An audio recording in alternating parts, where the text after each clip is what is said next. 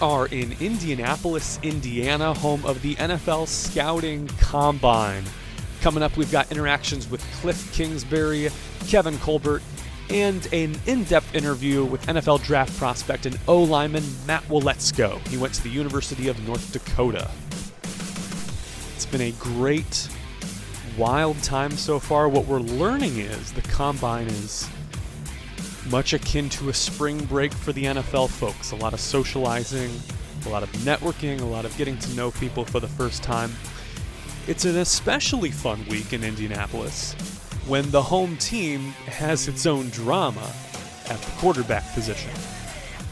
Let's say this out loud and, and tell me what you think. After weeks of watching postseason football from home, conducting exit interviews with his own players, and scouting potential draft picks, Colts GM Chris Ballard could not say today whether or not he believes in Carson Wentz. But what? Chris Ballard couldn't give a direct answer on his signal caller.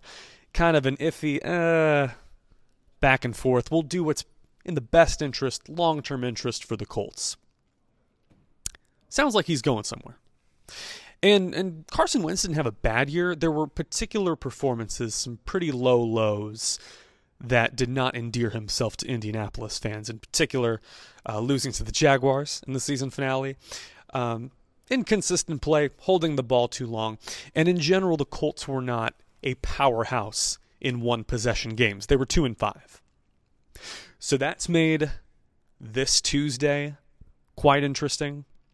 Ballard saying most of the criticism of Carson Wentz was fair. But that's not even the craziest quarterback story to come out of this day. Got a chance to catch up with Arizona head coach Cliff Kingsbury as his quarterback decided to go a little bit rogue. And Cliff had a very brief NFL career. I think he actually has a Super Bowl ring from his time with the Patriots, but practice squad, very limited NFL reps.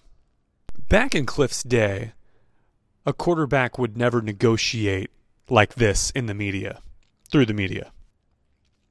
And Kyler Murray, former number one overall pick, two time Pro Bowl quarterback, decided to go public with his negotiations with the Arizona Cardinals. His agent put out this statement saying that Murray was looking for long term stability and the Cardinals weren't playing ball.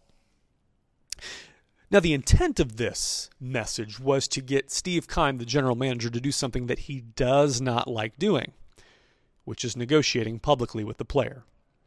High profile, drama, diva type stuff. Not the Cardinal way.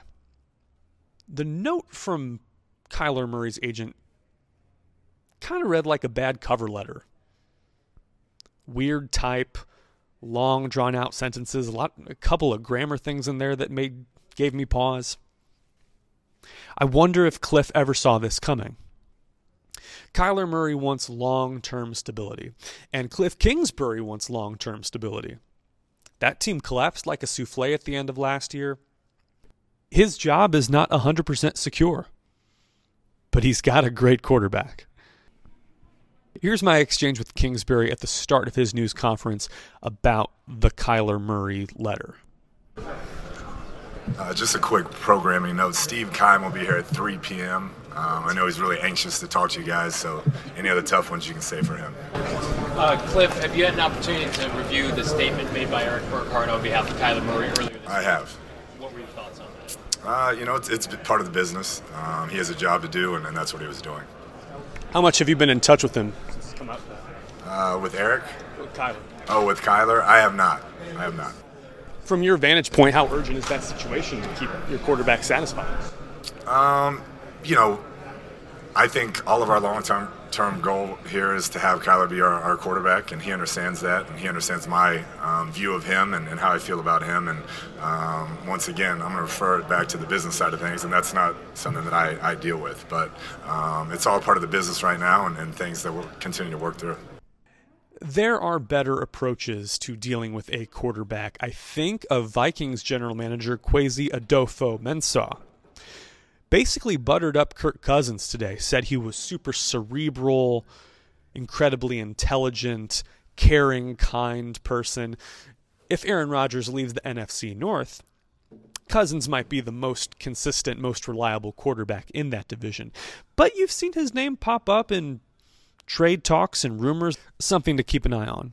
The Denver Broncos also need a legitimate starting quarterback because that AFC West is an arms race. They don't have a quarterback under contract right now who could be a franchise guy. And they've got a new head coach in Nathaniel Hackett who said he was looking for this it factor. He, he values toughness, uh, but most of all, it's intelligence, the ability to be able to process information quickly. Do you have that factor to elevate your teammates and make the team better? But I had another great interaction with Pittsburgh Steelers GM Kevin Colbert about quarterbacks. The Steelers just lost their franchise cornerstone quarterback in Ben Roethlisberger, and they may take a decent long look at quarterback prospects in this draft.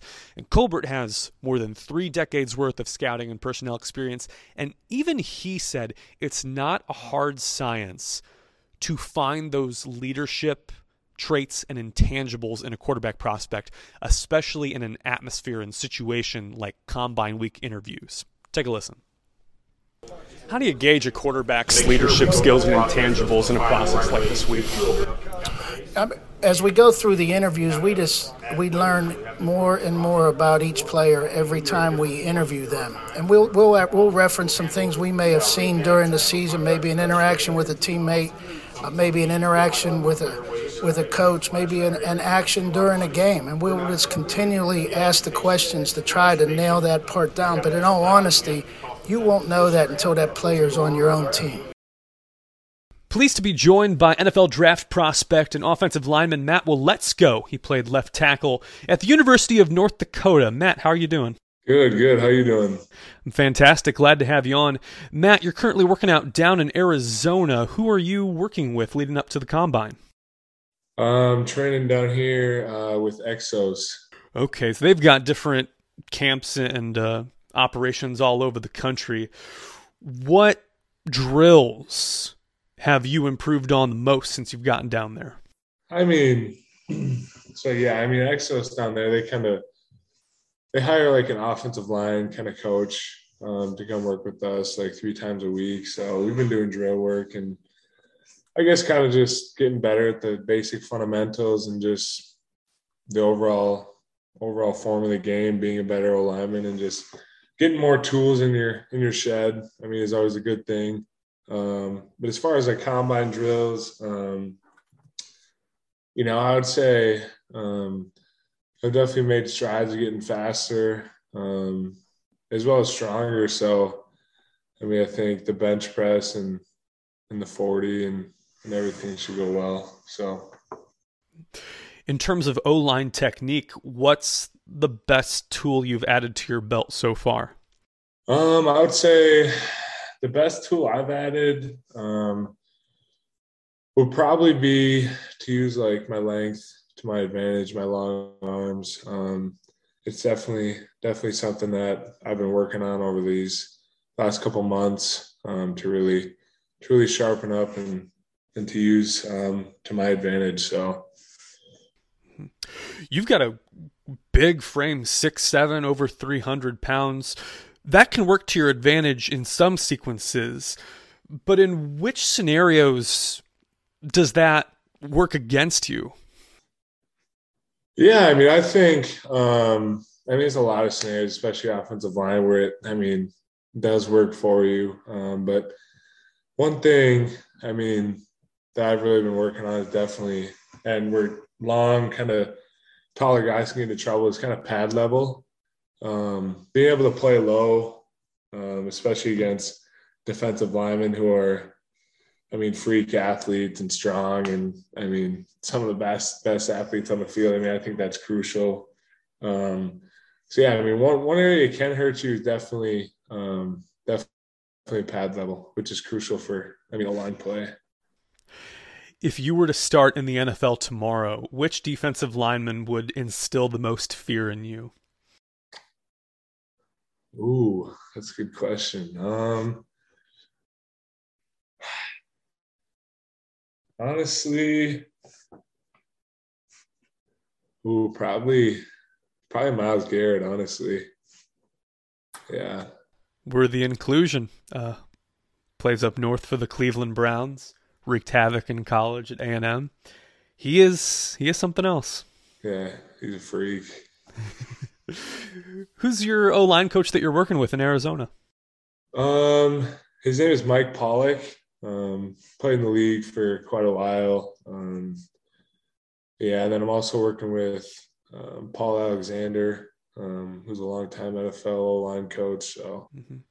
when they first looked at your game, analyzed your film, what suggestions or improvements did they suggest to you?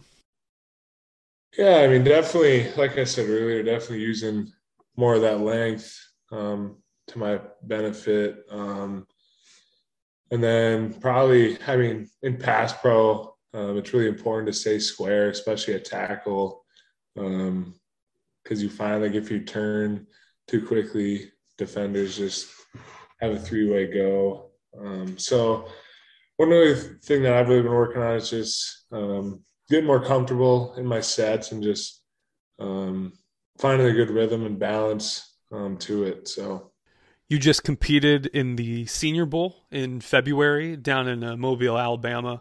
What was your biggest takeaway from that experience? Uh, my biggest takeaway, um, honestly, is that I can compete with the best of the best. You know, I mean, that's what that's what the Senior Bowl is: is the best players, the best of the best in the country, and from all over FCS, um, FBS, Power Five, I mean, you name it. I mean, they're all over.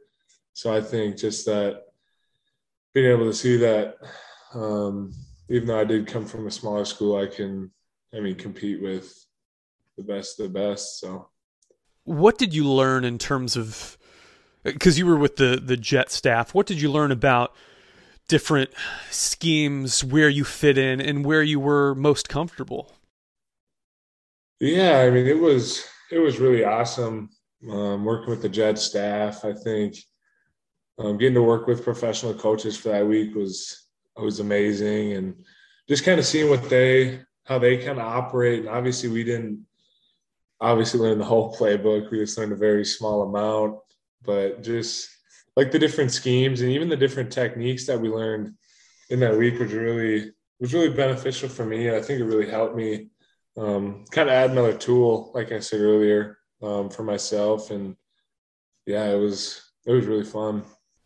When was the last time that you had to cram that much information from a football playbook and instill it? Ooh, um, last time would probably be honestly probably my freshman year in college. Um, getting into I mean the new program and coming in, you got to learn the playbook, especially if you want to play O line. You got to learn that playbook really fast, especially as a freshman. So I think, yeah, I mean, it's been it's been some time, but I mean, I'm always, I mean, there's always new things to learn on the offensive line. From that freshman year learning experience to leaving North Dakota, in which area did you improve and become the strongest? I mean, it's probably two things. I think definitely I definitely learned throughout my career to watch more film and to like analyze film more in depth. Um, kind of as I went, I'm a big, big film watcher, and um, I get a lot of tendencies from defenders and stuff through through watching film week by week. And I think another thing would be just to just to be able to see the bigger picture, uh, especially at tackle. You got to be able to not just know what I mean the man in front of you is doing, but kind of see the linebackers, see the safeties. Um, and that's something me and my coach really worked on. And even, even now when I'm training with like Paul or Mike, I mean, we still have been working on that. And yeah. What goals do you set for yourself at, at the combine? Uh, that's a good question. Um, honestly, just to, you know, run as fast, push as much weight as I can, you know, just show, just show people that I am, you know, even though I'm 310, 315 pounds, I can still move, move very well. How much do you look forward to the interview process and trying to find a, a chemistry fit with an NFL team? Yeah, I look forward to it a lot. I think, I mean, obviously the interview process is part of part of the evaluation um, going into the league, and I think, um, I mean, obviously it's crucial, and I just really look forward to meeting all these new staffs and coaches and GMs, O line coaches, and just everyone, and just having good conversations, getting on the whiteboard, whatever it may be. So, yeah, I'm really looking forward to it. And you got a chance to talk to some pro staffs down at the Senior Bowl. You were coached by the Jets. I read by a national publication that you met with the Bears, uh, among other teams. And those are relatively new staffs. How much of a vision did they cast for their future and your potential role in it? Um, I mean, down there, I mean, it was awesome. We got to meet with with all 32 clubs. Um, just kind of, just kind of say our story. Um, tell them about ourselves and there's a chance for them to kind of get to know us and for us to get to know them and just it was kind of just that start of the start of the process i would say but, but yeah i mean it was it was awesome just to be able to communicate with all 32 teams and just to be able to do that and see it how would you define your story i mean Ooh, another good question. Um, I mean, I think it. I'm obviously I'm biased. It's my story, but I think it's a great story. I mean, coming from a small town, um, going to a smaller school, and now getting a chance to be on national spotlight. So I think um, coming from, I mean, small and working my way up. So yeah. Who was your role model? My role model is definitely definitely my mother. Yeah. Why? Um, probably just I mean, she battled through, I mean, two cancers growing up and just seeing her I mean, take nothing for granted and just seeing her hard work and her persevere through so many difficult situations that she's had to be through and I mean, it's just it's been a blessing um, being able to get raised by both my parents, and but yeah, she's she's taught me so many so many life lessons. It's great that you value that because a lot of kids and young adults in America don't get that privilege for, from some instance or another. What form of cancer did she battle? Um, so she had um, Hodgkin's lymphoma, and then she had uh, melanoma as well. How old were you when she went through that? Um, so the first one I was very young. I mean, very very young, and then the second one I was probably in my early teen years. And in both those instances where she was battling cancer, how much did she let on that she was in pain? Um, I mean, honestly, not not at all. She always had a smile on her face. She she would say she feels amazing even when maybe she wasn't. And I think that's, I mean, a life lesson in itself. Um, but yeah, she's amazing. And you said throughout this process she was teaching you life lessons. What are your main takeaways um, from your mother's story? Yeah, I would say um, honestly, just being able to to battle through adversity, um, just being able to to handle the cards you're dealt. Obviously, she didn't want to have cancer, but she dealt with it and persevered through it and pushed through it and um, didn't complain. Maybe she had good and bad days, but just woke up every day with you know a smile on her face and just kept kept moving forward. So, how's she doing today? Great. That's doing really well. That's excellent to hear. I'm glad you still got her and you guys are still close, I assume. So that's yeah, that's wonderful, man. I'm glad. And she's she's good. She's out of the woods, or yeah. Well, that's great. There's so much adversity uh, in sports, whether it's the draft doesn't go someone's way, or it's a struggle to get signed or to stick on a roster. What are your best strategies to deal with adversity when things don't go your way? Yeah, I mean, for me, definitely to just to stay positive. I think um, and just have a have an open mindset, have a growth mindset that things uh, will get better and things will work out. Because um, I mean, I had a I had a knee, excuse me, knee injury back in 2019 um, that I had to work through, and I think that I mean you could either I mean sit there and feel bad for yourself, or you can take it and use it as an opportunity to grow and prove something to yourself. So I think just being able to stay positive through adversity and and battle through it is is definitely huge. What happened to your knee? Uh, I tore my left ACL. Um, yeah, in 2019. And then you had the pandemic season, and you had the 2021 season. You switched conferences, and you were met with a lot more physicality. Right. How was the adjustment to that new style of play? Yeah, I, I mean, I loved it. I love um, competitiveness and just the physicality that this game brings, especially my position. Um, so I knew, I mean, we all knew going in that it was going to be um, a tough league. Obviously, the Missouri Valley is really good football, is really good, really good players, really good competition. Um, but yeah, I mean, I think, I mean, our first season, we, I mean, shared a title of the of the conference, and um, so I think we shocked a lot of people, and just I think it came from you know preparing in that 2020 fall, um, having that positive mindset through COVID, and using it as a chip to to prove to people that that we'll we'll shine in that league. So, what are your plans for draft night? For draft night, uh, gonna be at gonna be at my parents' house back in back in Minnesota. How much would that affect you if the Vikings took a special liking to you over draft weekend? I mean, yeah, I mean, a lot. Obviously, growing up in Minnesota, I mean, I'm an hour and a half from the Twin Cities. Um, so yeah, it'd be it'd be amazing. Really close to my family, um, obviously. Um, but yeah, I mean, you mean the world. And Matt, what else would you like fans, future teammates, future NFL teams to, to know about you?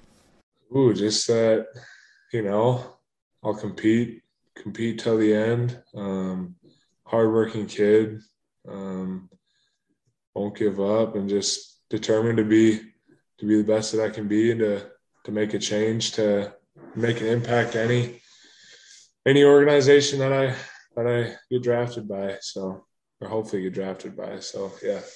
Well, Matt, let's go. Thank you so much for joining the show. I appreciate it.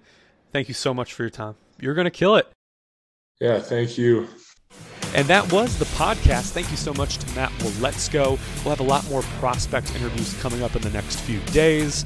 If you liked this episode and these conversations, feel free to subscribe and share it with someone you love. We will see you as soon as possible.